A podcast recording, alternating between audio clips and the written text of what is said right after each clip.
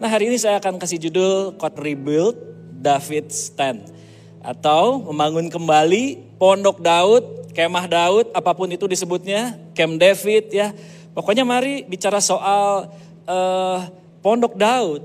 Bukan bicara soal bangunannya saja, termasuk betul hari itu betul ada bangunannya.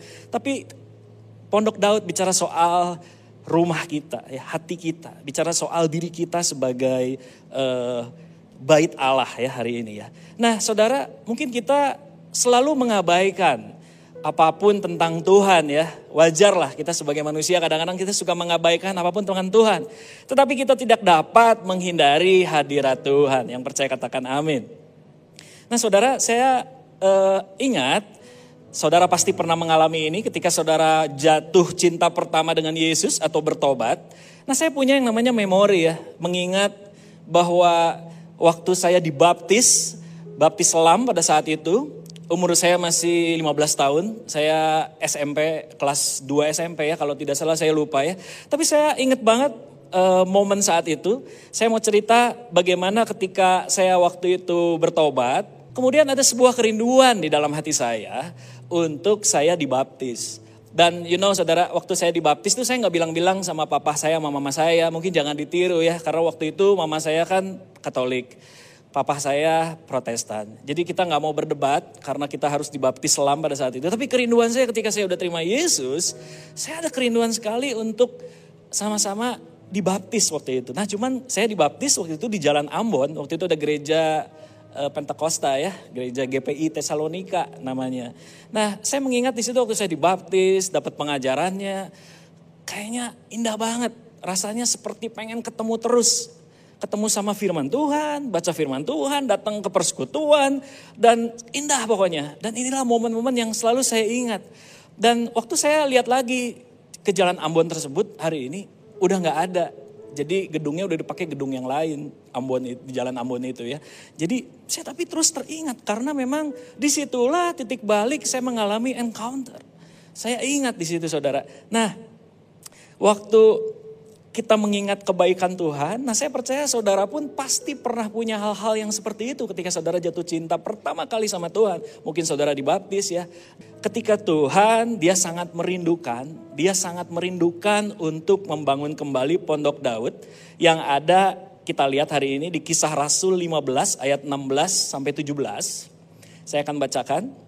Kemudian aku akan kembali dan membangunkan kembali pondok Daud yang telah roboh. Dan reruntuhannya akan kubangun kembali dan akan kuteguhkan.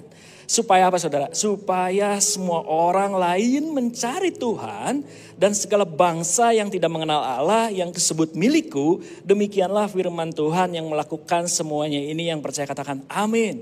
Nah hari ini saudara kita adalah pondok Daudnya. Ya, hari itu Tuhan selalu mengingat pondok Daud, kemah Daud. Ada apa sih memang di dalam pondok Daud dan kemah Daud? Apa sih yang Daud lakukan hari itu ya? Sampai Tuhan tuh rindu.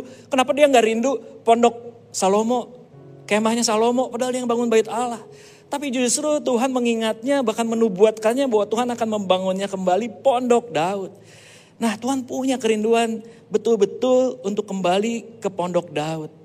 Apa sih yang Daud lakukan hari ini ya? Saya tahu Pondok Daud pada waktu itu saudara, saya jelasin sedikit. Pondok Daud itu pernah menjadi tempat tabut perjanjiannya Tuhan. Ya, tabut perjanjian. Mungkin saudara bisa lihat gambarnya seperti ini kurang lebih ya. Tabut perjanjian. Nah, waktu kita mau bangun ini ya Tuhan rindu sekali. Artinya secara secara uh, alami betul kemah Daud itu bentuk rumahnya, bentuk kemahnya, tapi secara rohani itu adalah tubuh kita. Apa sih yang harus kita lakukan? Sama seperti Daud. Apa sih kenapa Tuhan merindukan bahwa e, menjadi lambang kehadiran Tuhan lewat tabut perjanjian di kemah Daud ya. Ekspresi Tuhan, ekspresi kehadiran Tuhan di masa perjanjian lama saat itu. Nah justru di masa perjanjian baru kehadiran Tuhan itu menjadi nyata di dalam Yesus Kristus Tuhan. Nah saudara mari kita lihat di sini ada tiga hal saudara ya. Yang mana Tuhan sangat merindukan sekali pondok Daud. Artinya apa yang Daud kerjakan sih di, di, di kemah Daud itu seperti yang uh, hari ini kita lihat. Oke yang pertama bahwa kita akan menemukan hadiratnya. We find his presence. Jadi Daud betul-betul merindukan sekali hadirat Tuhan. Kita lihat di Mazmur dua ayat ya. Kita lihat di Mazmur 63 sama Mazmur 27. Kita lihat dulu yang Mazmur 63 ayat 1 sampai 3. Saya baca ayat yang kedua langsung ya. Ya Allah, Engkaulah Allahku. Aku mencari Engkau. Jiwaku haus kepadamu. Tubuhku rindu kepadamu seperti tanah yang kering dan tandus, tiada berair.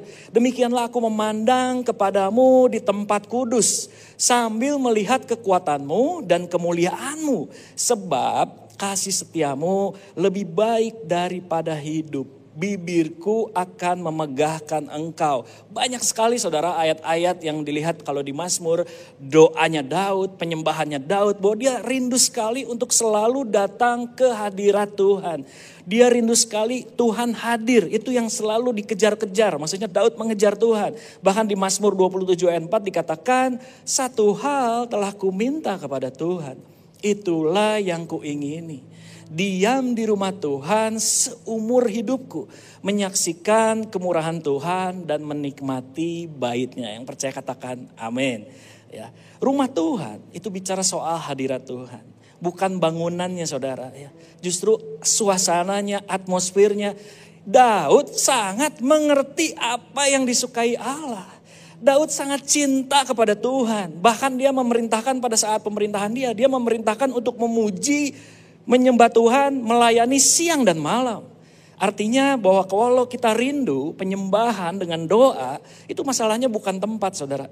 Bukan pemusik dan penyanyi yang hebat-hebat saja, tapi bicara soal hati kita. Waktu kita mau berhadapan dan rindu sama Tuhan. Dan Tuhan sangat senang ini saudara. Tuhan senang banget melihat ini.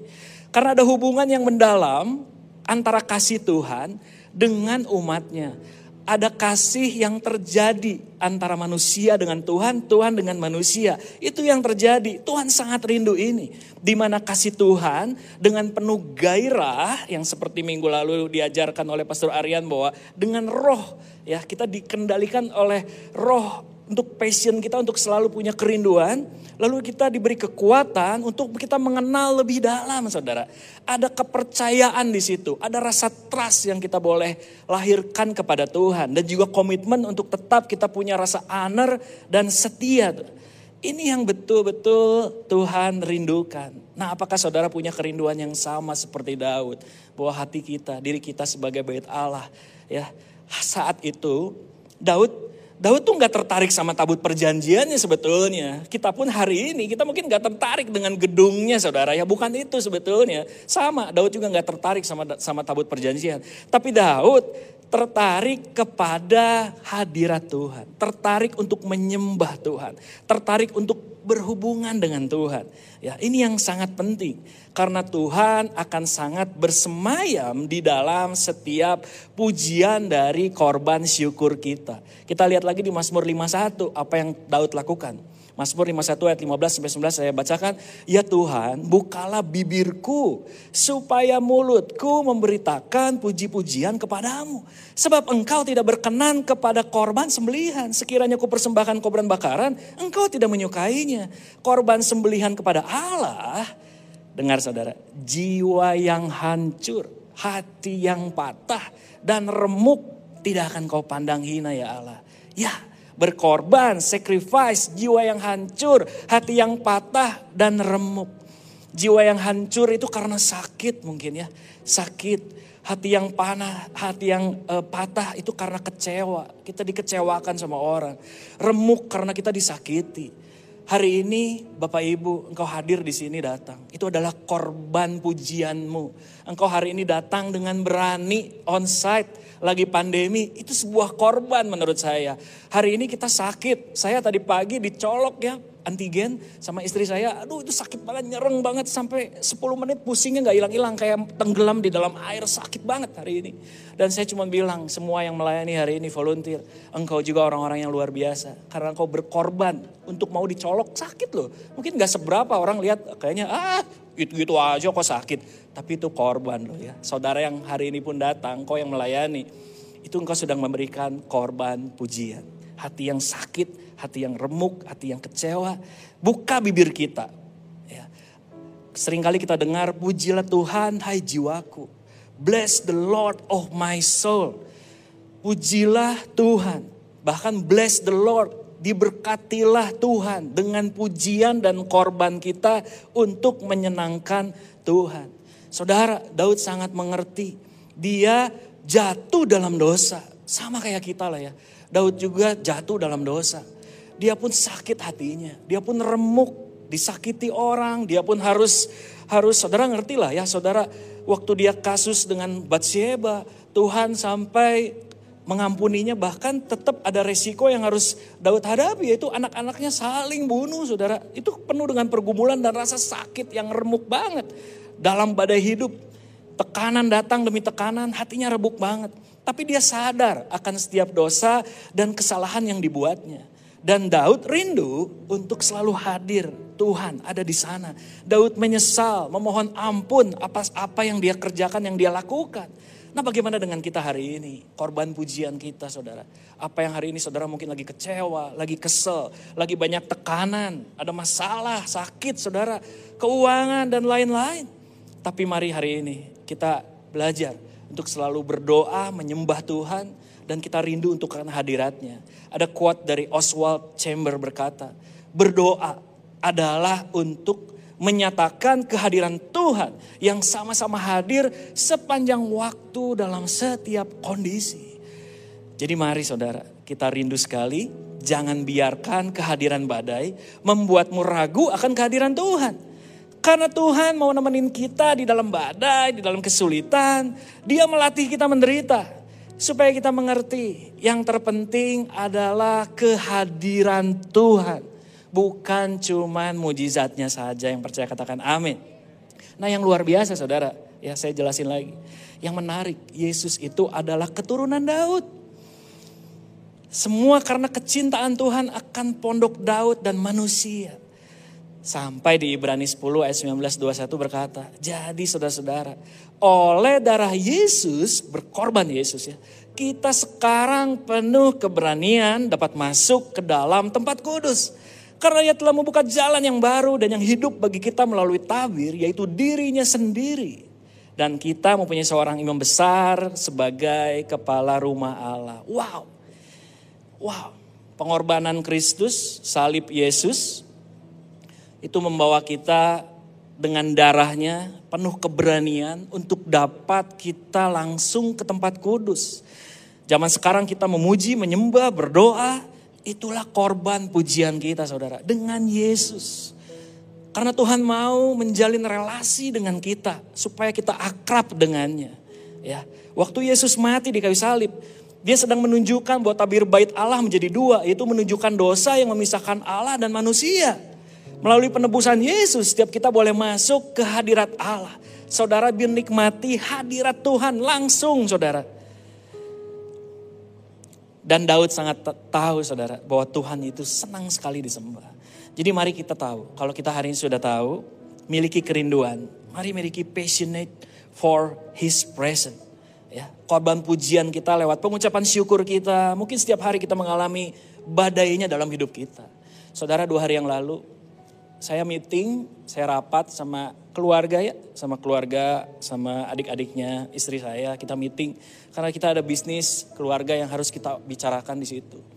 Dan singkat cerita saudara, waktu adik saya cerita bahwa ada kan e, bisnis keluarga tuh bikinin sepatu ya. Nah, jadi udah kirim barang selama empat bulan, dealsnya harus dibayar selama empat bulan ke depan. Tapi ternyata si buyer ini tanda kutip lah nakal. Alasannya dia, oh ah, begini begini nggak bisa bayar lah apa segala macam. Sebenarnya nggak bisa begitu harusnya. Tapi you know lah ya, mungkin saudara yang berbisnis mengerti hal-hal seperti ini ya. Dan di situ kesel banget ya. Adik-adik saya kesel banget. Saya juga jujur kesel. Karena kayak, aduh ini kayak lintah darat banget ya. Dia udah kasih BG, BG itu cek bukan Bang Gideon ya. BG itu cek, cek giro. Dan ketika udah harus jatuh tempo, dia nggak mau kasih BG-nya. Artinya apa? Karena kita yang tanda kutip ya, kita yang perlu. Jadi kita harus dipotong nih si BG-nya dengan sekian persen. Dan persenannya itu nggak masuk akal saudara. Ya, Saudara mungkin ngerti yang berbisnis. Dan itu membuat kita rasanya sakit. Sakit banget, kesel. Pengen, uh pengen gitu. ya, it's okay.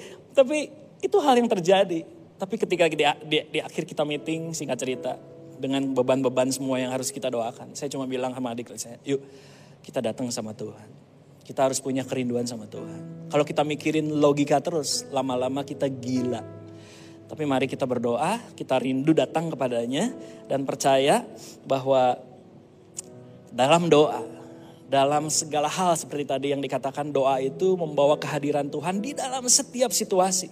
Ya, jadi kita berdoa sama-sama.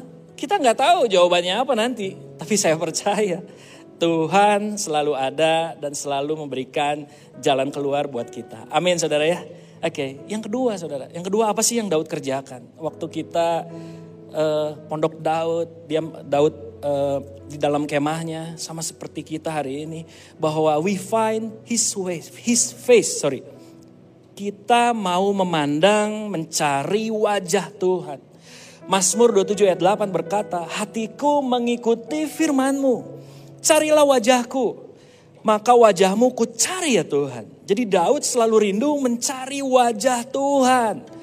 Dalam Mazmur 105 dikatakan carilah wajahnya selalu. Nah saudara sering kali kita memang gak meninggalkan Allah. Tapi sering kali kita tidak mau mencari wajah Tuhan. Wajah Allah itu bicara soal karakternya yang kudus, dan itu yang selalu terhalang dengan kondisi hati dan keinginan daging kita. Sehingga kita kadang-kadang lupa saudara, kita nggak mau mencari wajahnya. Nah Tuhan mau supaya kita terus mencari wajahnya. Tuhan ingin menjadi pendamping kita di setiap waktu. Ia ingin supaya kita mengenalnya dengan akrab saudara. Bukan hanya mencari perbuatan tangannya terus, mujizatnya terus, tapi pribadinya. Sekali lagi pribadinya, boleh sama-sama bilang pribadinya. Itulah wajah Tuhan pribadinya. Yohanes 1 ayat 18 dikatakan, tidak seorang pun yang pernah melihat Allah, tetapi anak tunggala yang ada di pangkuan Bapa, dialah yang menyatakannya. Boleh kasih lihat nggak wajah Yesus ya? Kita hanya bisa melihat Allah melalui wajah Yesus. Ya, kurang lebih lah ya, kita lihat didefinisikan atau digambarkan bahwa wajah Yesus ya seperti ini. Jadi kita hanya bisa melihat Allah itu melalui Yesus. Amin saudara. Ya, kita bisa melihat wajah Allah atau melihat Allah itu selalu dilihat dari Yesus. Nah wajah itu banyak mengungkapkan kepribadian dan karakternya. Secara emosi kita melihat dari dalam, secara eksternal pada raut wajah seseorang. Kita mengenali seseorang dari wajahnya dalam pengertian ketika wajah seseorang itu mewakilkan orangnya sendiri. Kalau saya ketemu sama Pastor Arian, gak mungkin saya ngobrol sama dia, saya lihatnya atau nutupin muka saya, Arian, Arian, gitu, enggak ya. Tapi saya, Pastor Arian, Pastor Arian, pasti saya lihat wajahnya. Gak mungkin saya lihat tangannya, halo Arian, atau lihat kakinya, sepatunya, Arian, Arian, Arian, yuk kita makan yuk. Tapi saya ngeliatinnya sepatunya, terus kan gak mungkin ya. Gak mungkin. Kita pengen melihat wajahnya, karena wajahnya ya, ya itu ya mewakili ya. Mewakili karakternya, mewakili dirinya dong. Karena wajah melambangkan gerbang relasi kita dengan orang tersebut yang menangkap isi hatinya. Nah, kita lihat Yesus itu menangkap isi hatinya. Kalau kita melihat wajah Yesus, kita melihat isi hatinya Yesus, yaitu apa? Kasih, Saudara. Kasih, kasih. Ya.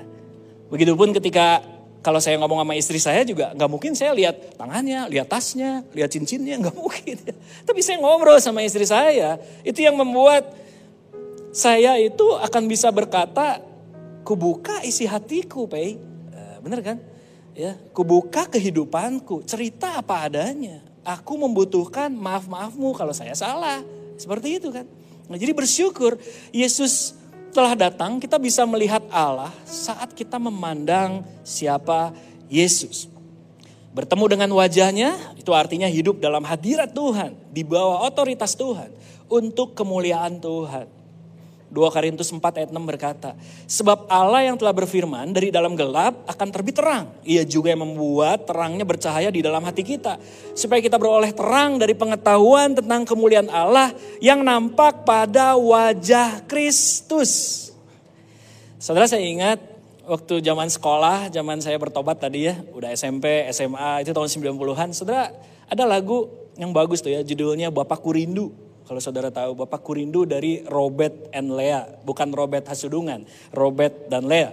Ya, ini yang membuat saya ingin selalu memandang wajah Tuhan. Karena lagunya bagus banget ya. Ada satu-satu kakak uh, liriknya dia bilang Bapakku rindu, lalu bertemu muka dengan muka. Saya coba main nyanyiin sedikit ya. F. Langsung refnya. Bertemu muka dengan muka. Tenggelam di dalam kasihmu Bapa. Oh Tuhan ku rindukan selalu. Diam dalam baitmu. Sekali lagi ya. Bertemu muka dengan muka Tenggelam di dalam kasihmu Bapa. Oh Tuhan ku rindukan selalu. Diam dalam baitmu. Yes, lagi-lagi. Nggak usah lah ya. It's okay ya. Bertemu muka dengan muka jadi memang kita bertemu muka dengan muka dengan Tuhan. Kita tenggelam di dalam kasihnya. Artinya apa? Artinya tadi yang saya bilang. Kita melihat, menangkap isi hatinya Tuhan Yesus. Yaitu kasih saudara. Untuk kita selalu merindukan diam di dalam baitnya. Artinya bait Allah itu kita sendiri. Ya, kita rindu selalu ada. Jadi kita sangat perlu memandang wajahnya. Dia pribadi yang harus kita cari selalu saudara. Ini yang Tuhan sangat merindukan. Apa yang Daud lakukan. Memandang wajahnya Tuhan itu adalah seperti panggilan saudara. Ajakan dari Tuhan. Bukan cuma mencari Tuhan untuk ngebersihin masalah kita. ya Kayak komputer tuh ada trash kan. Hapus semua, hapus semua. No, Tuhan gak begitu. Tuhan itu pribadi yang harus kita doa, berdoa dengan memuji dan menyembahnya. Sebab tanpa perasaan itu hubungan gak pernah ada. Gak bagus, harus ada perasaan ya. Makanya saat memandang wajahnya menyembah Tuhan dalam roh dan kebenaran saudara. Supaya ada perasaan kita memuji dan menyembah Tuhan. Nah saudara ayat tadi berkata dari dalam gelap itu bicara soal masalah hidup kita. Tekanan, kekecewaan tapi akan terbit terang katanya di ayat tadi. Bercahaya di dalam hati kita supaya kita beroleh terang dari pengetahuan tentang kemuliaan Allah. Wow ini iman kita saudara. Karena kita melihat Tuhan dengan iman. Dan ini iman yang bangkit dari saudara dan saya. Untuk kita melihat wajahnya Tuhan.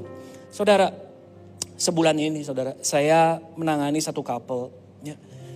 Dia ingin istrinya terima Yesus karena belum bertobat. Masalahnya dia sudah berumah tangga 20 tahun. Saya bilang gak segampang itu. Begitu banyak masalah yang sudah mereka lalui. Tahu-tahu kamu pengen paksa istri kamu untuk terima Yesus. No, saya bilang gak segampang itu ya.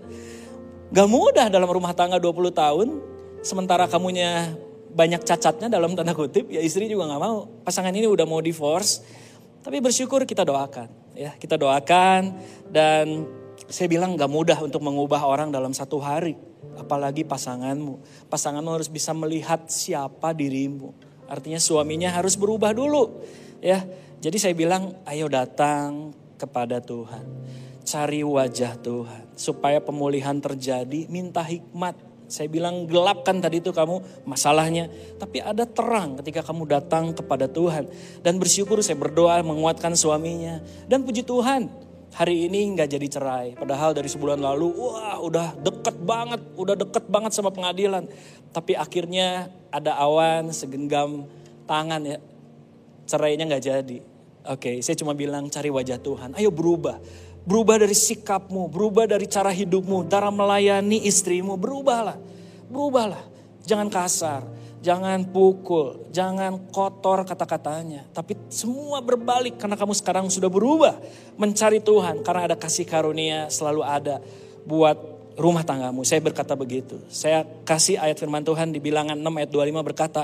Tuhan menyinari engkau dengan wajahnya dan memberi engkau kasih karunia. Saya bilang begitu. Bersyukur saudara. Mencari wajah Allah berarti kita ingin makin dekat dengan Allah. Mengenal karakternya dan menginginkan dia, kerinduan akan dia, kehadirannya. Lebih dari apa pun yang dapat ia berikan pada kita. Seringkali saudara, kita berkata, ah tunggu deh, tunggu gua bener dulu lah, baru gua datang sama Tuhan. Tunggu gua suci dulu lah, baru datang sama Tuhan. Hai dengar saudara, kalau kita lagi sakit, kita harus datang ke mana sih? Ya ke dokter dong. Nah hari ini, kalau hatimu sakit, kalau hatimu penuh dengan, aduh kayaknya kekecewaan, ya datang sama Tuhan. Cari wajahnya, ya. Dan inilah yang akan saudara temukan di hal yang ketiga yang Daud boleh temukan adalah we find his hand. Ya. Tuhan akan menolong kita. Kita akan melihat bahwa Daud hari itu pun ditolong sama Tuhan. Kita lihat Mazmur 27 ayat 10 saudara.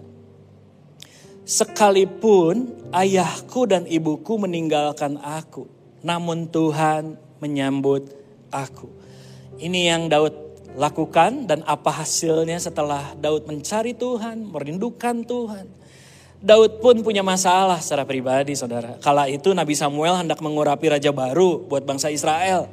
Kemudian ayahnya Daud, Isai, itu memperkenalkan semua anak-anaknya. Karena anak-anaknya ganteng-ganteng semua, hebat-hebat semua, menjadi pahlawan perang pada saat itu. Kecuali Daud. Daud nggak dipanggil pulang dari padang rumput. Karena alasannya sedang mengembalakan domba-dombanya ya saudara. Tapi tindakan sang ayah itu pasti membuat Daud merasa kecewa. Membuat Daud merasa, aduh kok gue nggak dianggap ya, gue kan anaknya lu juga. Tapi kenapa kok gue nggak dianggap? Ya. Jadi Daud tenggelam dalam kemarahan saat itu. Sakit hati dia. Kesel banget. Kalau enggak dia nggak mungkin nulis Mazmur 27 ini saudara ya. Gak mungkin dia menulis sekalipun ayahku dan ibuku meninggalkan aku. Namun Tuhan menyambut aku. Tapi meski begitu, karena Daud memang yang saya selalu katakan, Daud selalu bergaul erat dengan Tuhan.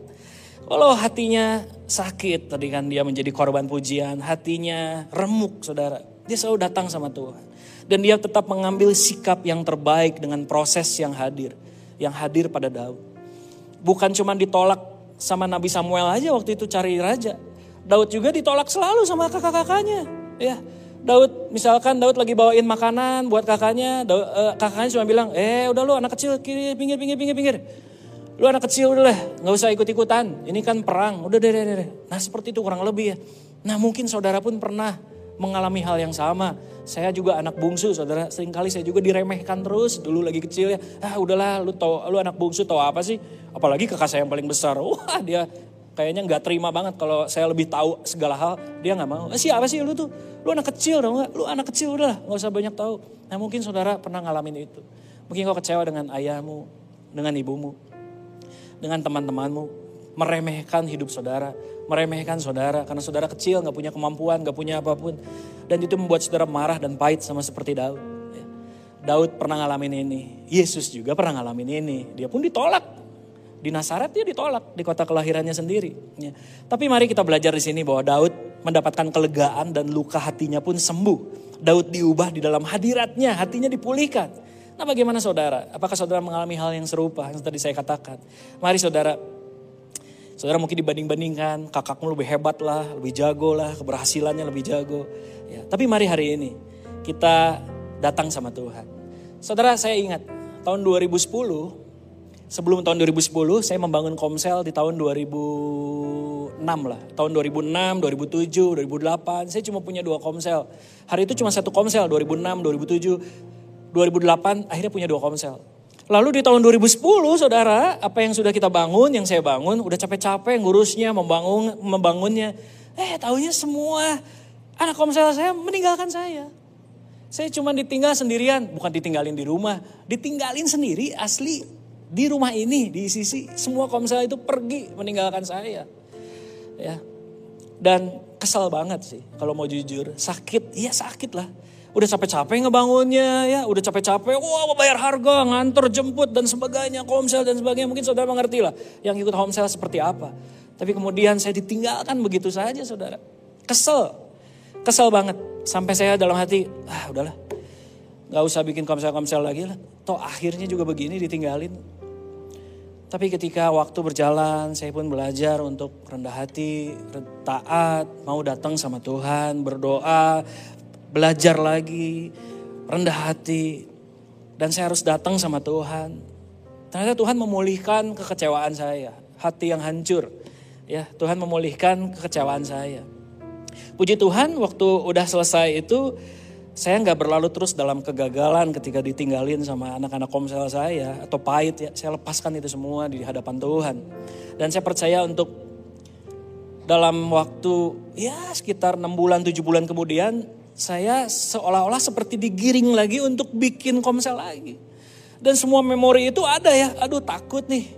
Gue takut nanti ditinggalin lagi, bikin komsel. Tapi ketika hati saya udah dipulihkan, saya percaya saya nggak berlarut terus dalam kegagalan. Tapi justru Tuhan ubahkan rasa sakit saya untuk saya bisa mengasihi kepada orang-orang yang perlu di homesel waktu itu. Perlu dikomselin lah, perlu dibapai.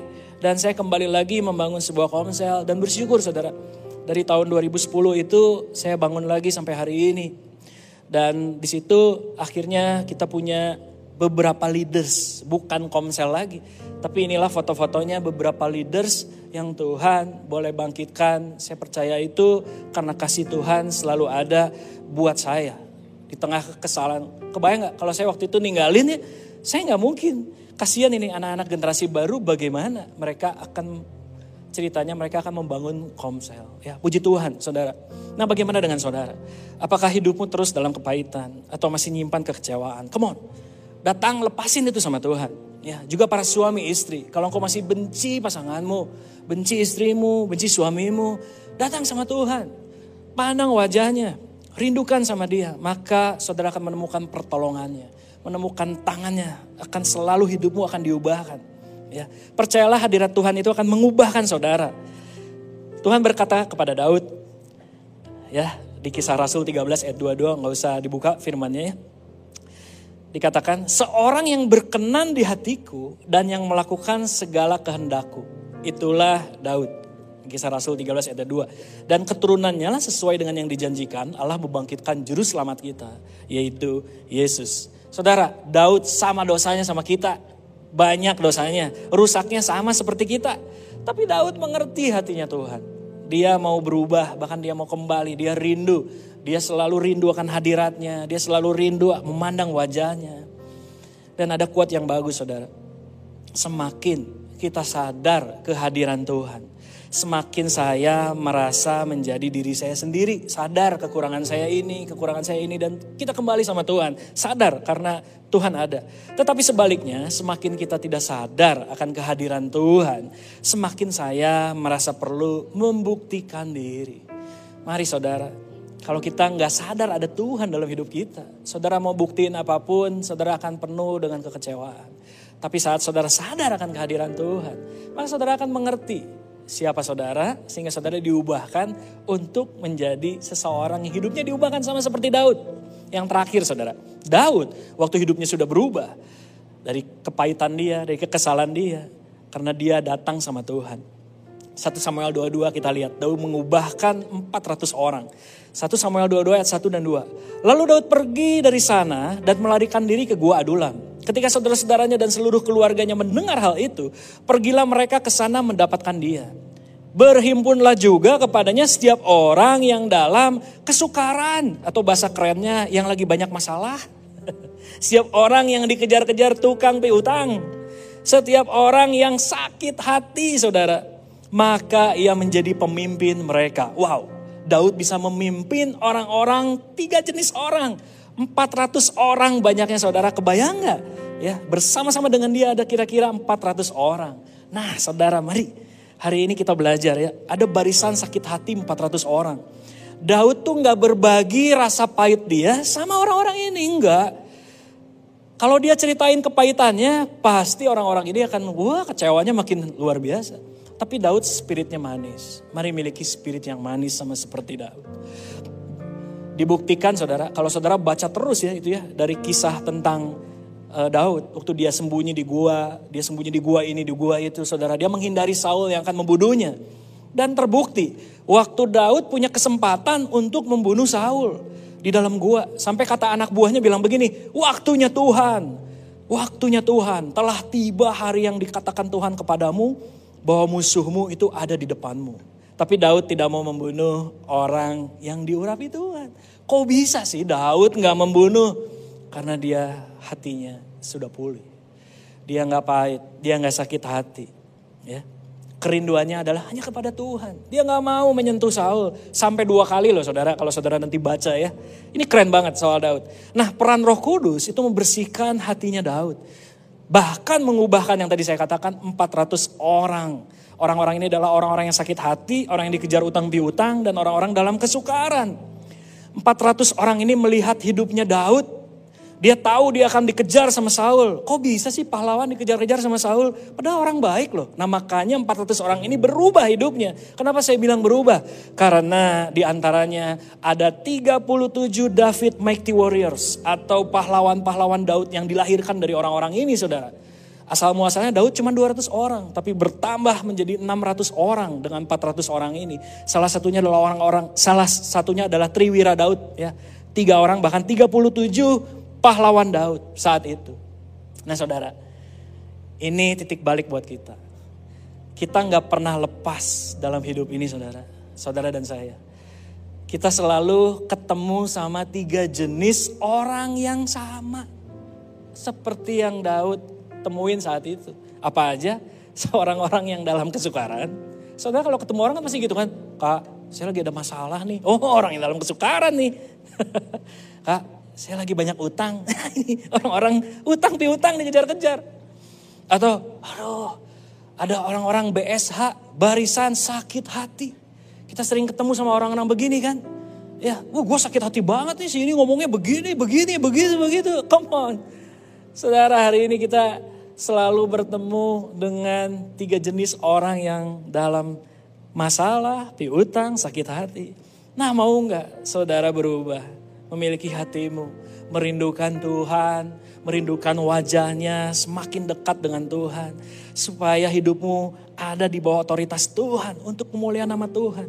Dan saudara akan dikelilingi dengan orang-orang hebat ke depannya saudara Daud bisa menciptakan 37 pahlawannya. Itu luar biasa. Saudara dan saya, mari hari ini kalau saudara diubahkan di dalam Tuhan. Mari saudara bisa mengubahkan satu orang aja.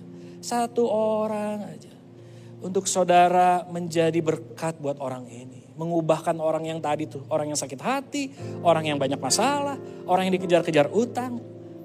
Karena hidupmu berubah di hadapan Tuhan. Amin saudara. Amin saudara. Ya. Hadirat Tuhan itu adalah hal yang indah saudara. Untuk kita sama-sama mau datang sehingga hidup kita diubahkan untuk menjadi terang bagi banyak orang.